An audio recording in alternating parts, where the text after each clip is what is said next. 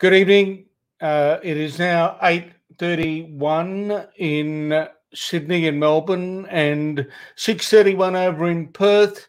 My name is Tom Radlick. Thank you for joining me for this particular live stream. My guest this evening is Tom Tanuki, who will be with us in one moment. But uh, I understand people are in lockdown, and I look forward to uh, having your presence and um, uh, you joining us for a half hour to be able to, have a bit of a chat, uh, switch off Netflix, switch off the news, and just contemplate uh, some other themes that Tom and I will touch on. Uh, but yeah, I hope you're doing well tonight and uh, just take it easy. There are things about the way in which media covers uh, issues that are really, really interesting. And one of the uh, one of the ways in which we, we tend to communicate is using it, you know, satire, using ridicule, uh, sending things up. It doesn't always have uh, the impact over the long term that it might, but it, which tonight's guest will touch on. Tom Tanuki is a commentator. He's an author. He's also a bit of an activist when it comes to human rights and uh, uh, and of course sitting on the, on the left side of politics. And Tom will take us through some of the things he's done with a particular little escapade uh, called the Million Flags Patriots, and we'll talk through some of the issues that matter uh, as they arise from media coverage and the way in which people need to be digitally savvy, media savvy in an online era. Tom, thank you so much for joining me. No worries, Tom. Thanks, thanks very much for having us. Um, and, and um, yeah, sorry to anyone out there listening or tuning in who's in lockdown. It's miserable. I'm sorry. Hopefully, our conversation can lighten the mood for a while. Promise we'll talk about coronavirus as little as possible. Um, and uh, yeah, thanks for having me. And this is by this is my cat, by the way. If anyone's tuned in and they watch my videos, they'll know him, uh, Chimpy. And uh, Tom, uh, when you sort of created this uh, creature called Million Flag Patriots, what was yeah. the initial? Before we get into analysing media and everything else, hmm. what was it, and what was the initial objective of it? Sure. So um, we're going back to May, June 2016 here. In fact, the five year anniversary of the now long defunct Million Flag Patriots just passed at the beginning of last month. So I had come to realize after some time of, of sort of uh, passively watching movements like Reclaim Australia and then the United Patriots Front, you know, the Patriot movement at that time, I'd come to realize that they weren't bloody going anywhere. And um, I was doing a lot of character acting at the moment, at that time rather, and and just doing videos and off my own back, creative stuff stuff. And in that context, I well look, I just started getting pretty obsessed with the the looking at far right videos, and you know, I, on one hand, I realised it was concerning, um, obviously, and that they weren't going to be going anywhere, but at the same time, looking at the videos of these various figureheads, I started becoming pretty transfixed by how deeply f- ridiculous these people were you know and and the, the, the amount of conflict that they were constantly having with each other and the amount of infighting and aggression. And i guess i just became obsessed with the characters and then thought um, and the various figureheads who were all vying for attention as part of the patriot movement. And i thought I'm going to join in with my own fake patriot movement character. And I wasn't the first person to do that. There was True Australian Patriots. Um, Greg Larson and a couple of other comedians had already done something to that effect. But um, in June 2016, I began the Million Flag Patriots, which was me acting as the, the head of a fake patriot group. Okay. Now, uh, look, at the outset, I was taking the mick out of them by doing videos of them, but um, I, I, guess it, it started developing, and we we started it started becoming a kind of a group, like a real fake patriot group, and I guess the idea became to not just to satirize, but to go out and to do all of the things that the real patriot groups were doing, but do it to take the mick out of them and to undermine them.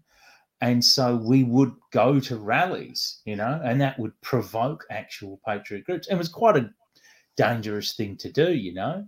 We would provoke them and we would show up where they were showing up to mock them. Um, we would do various stunts at rallies and the like.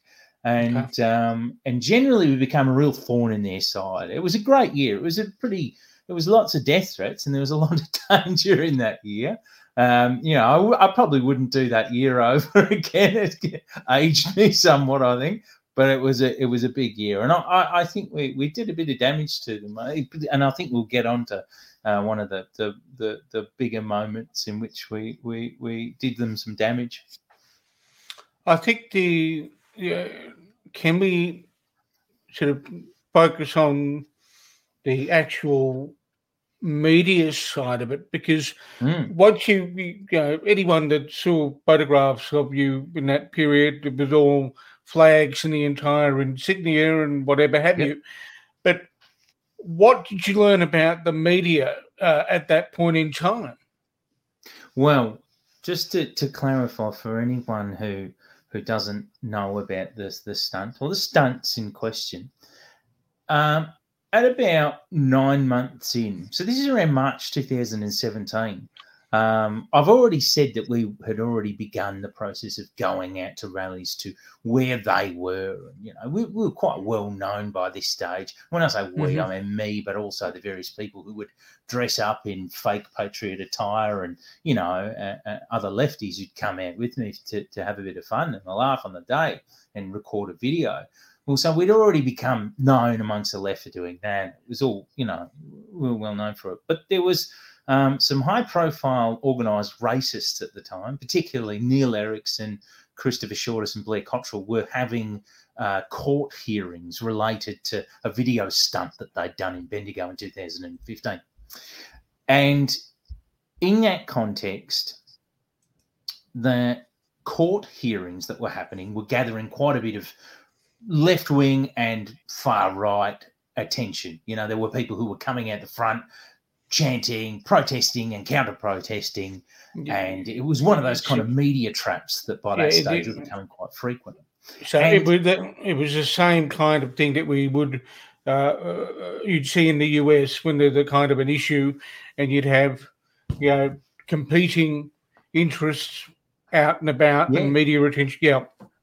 Absolutely. And, you know, I think, you know, 2016, 17, this became a well, a, a very familiar side on televisions for, for even for uninvolved Australians, which is the side of sort of, you know, like a far right contingent, however small, and then a big line of increasingly militarized VicPol.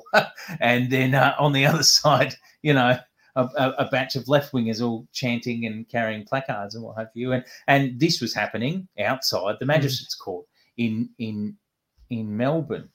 In that context, because we knew that there would be far right people coming along, um, we rocked up with the intent the and, and with the intent of pretending to be the support contingent for the far right there.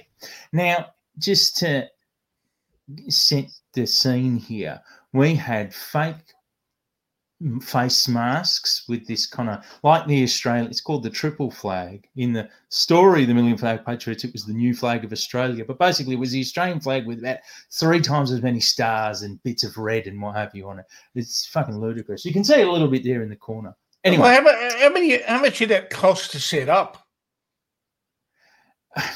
Well, actually, you know, I was dumping quite a bit of my paychecks into this at the time. I was dumping a fair bit of money. Uh, to be fair, there was we were raising a bit. I was raising a bit of cash for this stuff expressly by selling the triple flags. I went on to um, uh, uh, Alibaba and I bought a few of these uh, flags in a design sent over to me from a Chinese manufacturer. And I sold a few online and I used that cash to pay for, you know, like things like ludicrous, like a bigger flag that we'd bring along to these rallies and a bunch of face masks and placards that I would expressly make and this kind of thing. Basically, it was paying for itself. A, it's a lot of effort, isn't it?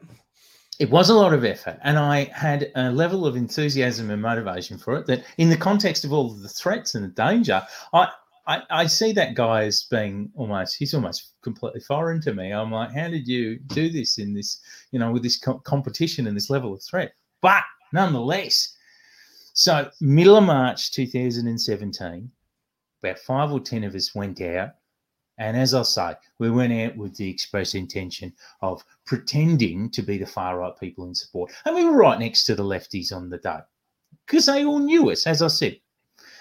And the media could see that. But we all looked like really good, you know, presentable racists. We've got these ludicrous flags and capes all over us. We looked a bit like patriots, sure, but on acid or on steroids, you know, turned up to 11.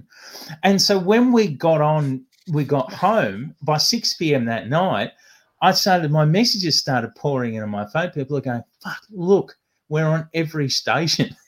and we were, every single station broadcast us as being the far right contingent out there in support of Blair Cottrell. In fact, Channel 7 even broadcast me a, a, a, a snippet of me abusing Blair Cottrell whilst saying that I was there supporting Blair Cottrell. And I understand that for the media, this was quite you know the whole thing when you're at a distance and you're reporting on these these ongoing antics and this was a very you know these kinds of rallies were a monthly occurrence back then you know this was very regular you know. I understand that they weren't intimately involved but again remembering the dynamics of the day and the fact that we were standing next to the left I, I was very surprised to see it on there. And indeed abc's media watch reached out within a week or two after that and they said, you know, we're going to cover this. We're going to talk to it. Would you like to tell us a few things about what happened? And I said, yeah, because I'd spoken to other people we were with at the time, and I'm like, one of the people that was in our group with us, another fake patriot, had said to the media at the time, she said, "Oh no, we're with them. This is a a, a joke thing." Not that I'm t- putting them to task for having, you know, not communicated perfectly clearly with each other, but um, nevertheless, we were presented as a far right, and that was a make no mistake, that was a huge win uh, for me, for us, for Million Flag Patriots at that time, because you know the express intention there was to take the actual airtime. Oh, see, I saw it as two wins in one we're taking the airtime away from actual far right groups who are coming along. I mean, there was a guy, now Neil Erickson come along on the same day dressed up as a, a, a Muslim cleric, you know, and he was going to burn a Quran out the front and what have you. Do you know, I because of what we did on that day, that never got aired on television. And I'm very, very grateful for that because it was just, you know, we were just learning their stunt capacity and we were just mimicking it, but doing it a bit better than them. So it did that. But the other thing it did was that it, it showed up. So I thought at the time, it showed up the fact that the media don't uh, pay any attention. They love the footage of the very presentable looking racist, but they don't necessarily want to ask questions about what it means. So, you know, oh, who this group is or who that group is. Yeah. They're just, you know, same day reporters. They just want to show the most ludicrous Patriots. And it has so happened that it was us. It's just that we weren't real ones. Okay. Well, if we, the interesting thing for me in this, yeah. there's a couple of couple of fascinating elements. One is what you did then had become had become stock footage. Um, how do you be, how do you feel that that's now some of that stuff repeats itself, comes back. Mm, yeah. So, so as as you've said, you know, I came to the realization, and this is somewhat recently, that at some point I've passed into the realm of of being almost default stock stock footage for the mainstream media channels still used to this date. We're not talking about back in 2017, we're talking 2021, still being used as footage. We denote Australian far right extremists. You know, whenever there's something talking about uh, extremism, NSN, you know, National Socialist Network, or what have you. There's uh, there's often at least a couple of seconds in which the Million Flag Patriots is is placed in to, to the footage. And here's the thing: there's a very big difference for me. Once upon a time, I used to think it was funny and telling, and I think it would show the media up. And I took great delight in going online to say, look at these, you know, look at these idiots, look what they've done. But there came a real point for me after which I wasn't laughing anymore. And it was after when- the Christchurch massacre. Because after that point, you would think to yourself, given that Australia had given to the world its greatest mass murderer in the form of a far right extremist, you would think to yourself that our media would begin to take a little bit more care. So when they weren't doing that, and, and when they still got to do it to this day, I laugh, but I also get pretty damn angry, you know, because they should know better. Um, now that's the footage from that, that those times hmm. is a metaphor for something. But yeah, and you're right. You you're probably a bit angry about the the fact that it keeps coming back. It re- resurrects itself.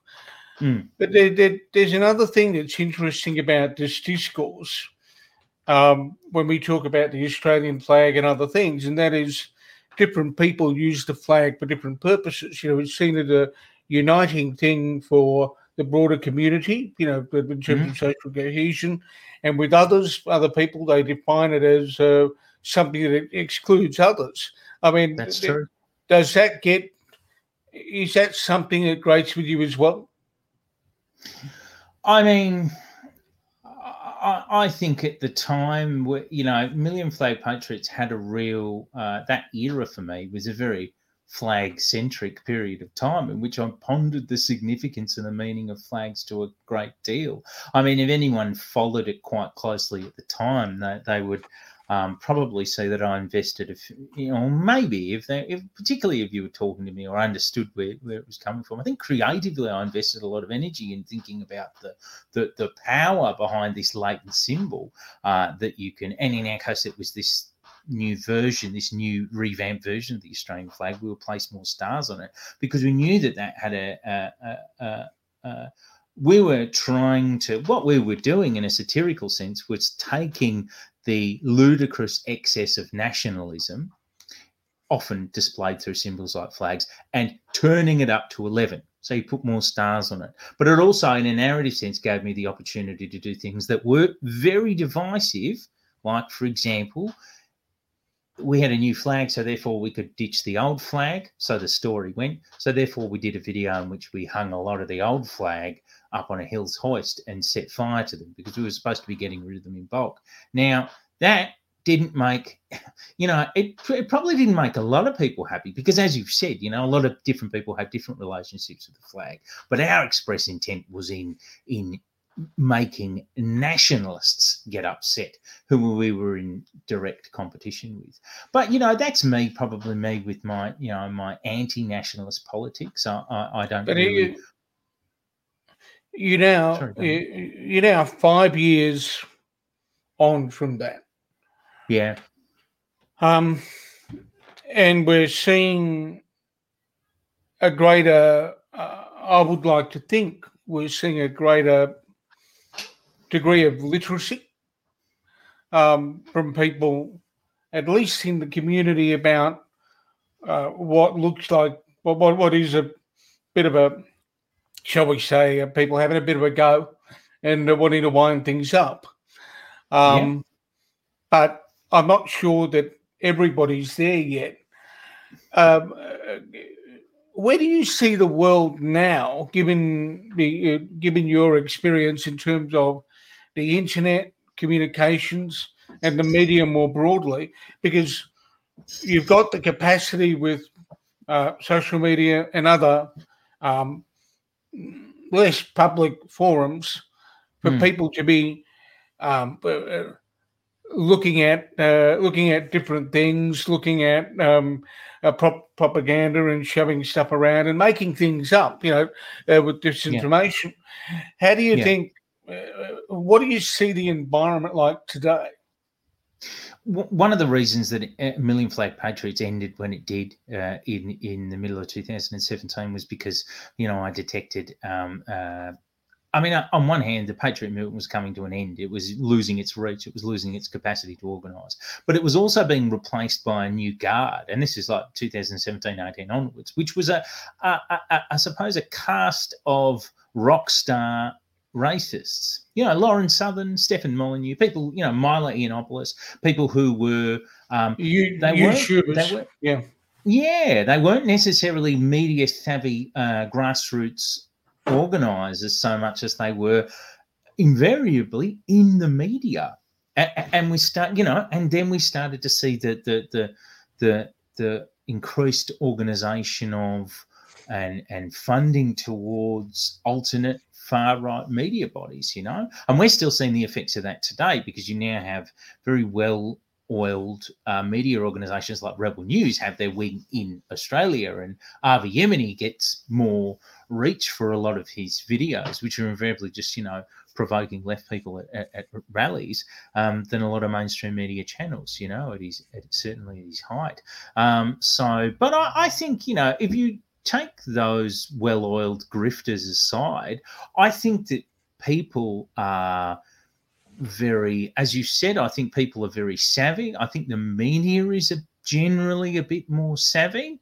I think the left is mm, it's certainly, you know, some of the ventures that we did after Million Flag Patriots were more rally focused and were about trying to, I guess, broaden the way that people would deal with alt right provocateurs. So I think that the left has generally become more savvy. But I think what you've seen in 2021 as well is that, you know, as you said, it's five years on, and and one of the big things that's happened, aside from all the the, the tragic loss of life through far right extremism, has been uh, a very broad deplatforming from from big tech and the like of the far right. And so you've seen with National Socialist Network, you've seen the the far far right, the Nazis and the like. They've become quite savvy too.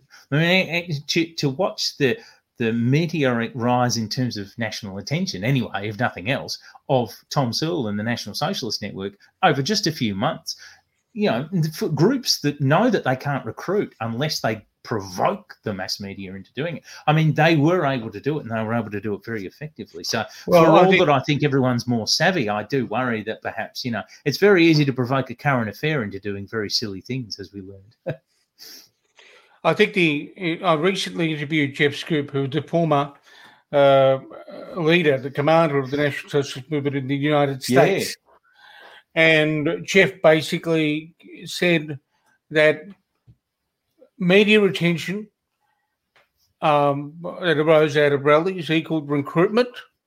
When there was little or no attention, it decreased recruitment. So mm.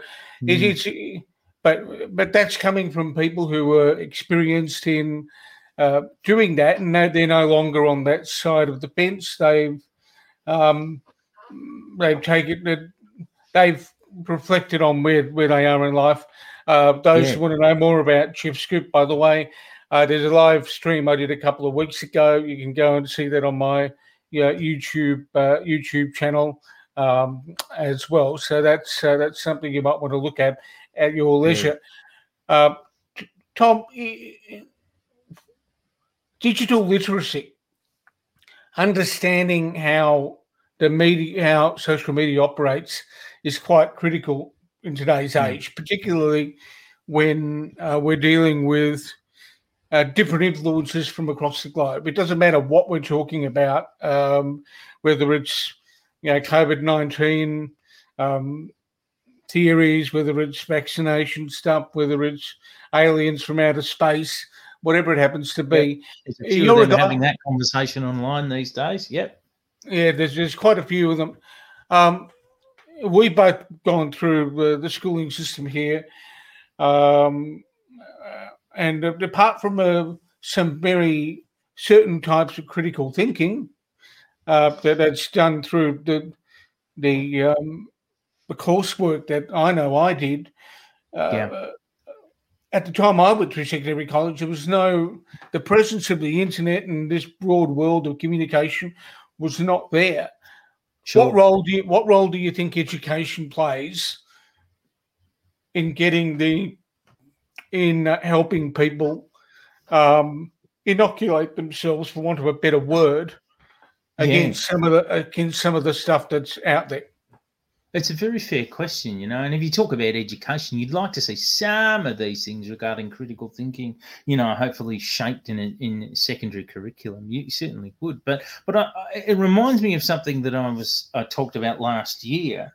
Um, I did a two part series on QAnon, you know, and I was doing that in the, you know QAnon's impact in Australian circles. I was focusing on Australian QAnon, if there was any such a thing. And I was doing that in the context of the, the, the huge rise through the pandemic of the anti lockdown movement. And I did say at the start, you know, because I think some of us, myself included, can be um, lured into a false sense of kind of leftist snobbery at, at, at say, particularly, you know, with certain conspiracists' uh, uh, ideas of, of thinking, how can you be stupid? How could you possibly, how could you be this? But in reality is, is that I sort of tried to tally together this vast amount of things that I think you really need to know about. A lot of when a lot of which are not just to do with digital literacy, but almost require you to have been around deep on the internet for a very long time just to be genuinely inoculated against something like QAnon. Um, and and it was a very vast list. You know, I, if I was to ever really quantify why I would never have been a, a QAnon person, it wasn't just my high school education. It was a vast amount of things. It was my use of the internet from the late 90s onwards that, you know, and it's a very vast series of things. Um, I, I often say that, yes, totally education in critical thinking and digital literacy is really important. But I, I, I really, I always try to push this line in my writing these days is that communities are so important. How do you uh, eliminate you know harmful disinformation and uh, uh, this is more pressing in the, the pandemic than ever before. It's that you do it through communities and, and and all of us in a broad australian level you know on the on the scale of say australia as a whole we're such atomized individuals. You know people are you know highly casualized workforce are, are scrambling to catch up with their personal lives. They're they're constantly renting so they're buffeted about from low cost suburb to low cost suburb. And how and, and it's very hard for people to form lasting communities. And so i think people end up so atomized that it's little wonder they get attracted to these these these systems online in which people just give you this Because what you. So that's basically the the proxy for community. it becomes the proxy for community. That's Yeah. right. You know, I really, really believe that, and I, you know, and, and and fighting against that is is to me is a matter of community building, and it's why, like when when I, I try to talk about how to deal with to people, you know, say in videos that I do about how to deal with uh, uh, uh, neo Nazis, National Socialist Network, or what have you, if you see them in your suburbs, so deal with it on a very local level. Like organize in your community, find local community groups, talk to people, you know, like don't think it's something that, saying the overlords of ASIO and the like are just going to sweep in and deal with, you know. And it takes strong community bonds to to eliminate these kind of uh, I suppose, elements of extremism which come from very lonely, atomized people starting to form together under these really toxic ideas. It is also something else, and that is there are there are factors that interact. Um, Yeah. if you look at um, for those who are interested, uh, there's a really good book um, that was written in the 1950s, 1954. It's called The Nature of Prejudice. It was written by a social Yeah. psychologist called Gordon Allport.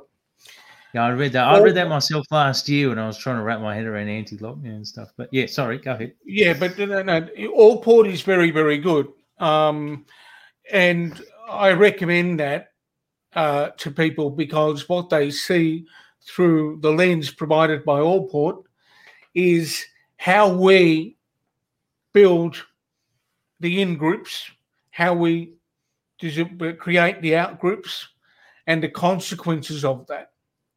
Um, eh, somebody said on the Twitter the other day they think something like Allport should be taught in secondary college. I absolutely agree. Would probably all be better off. Yeah.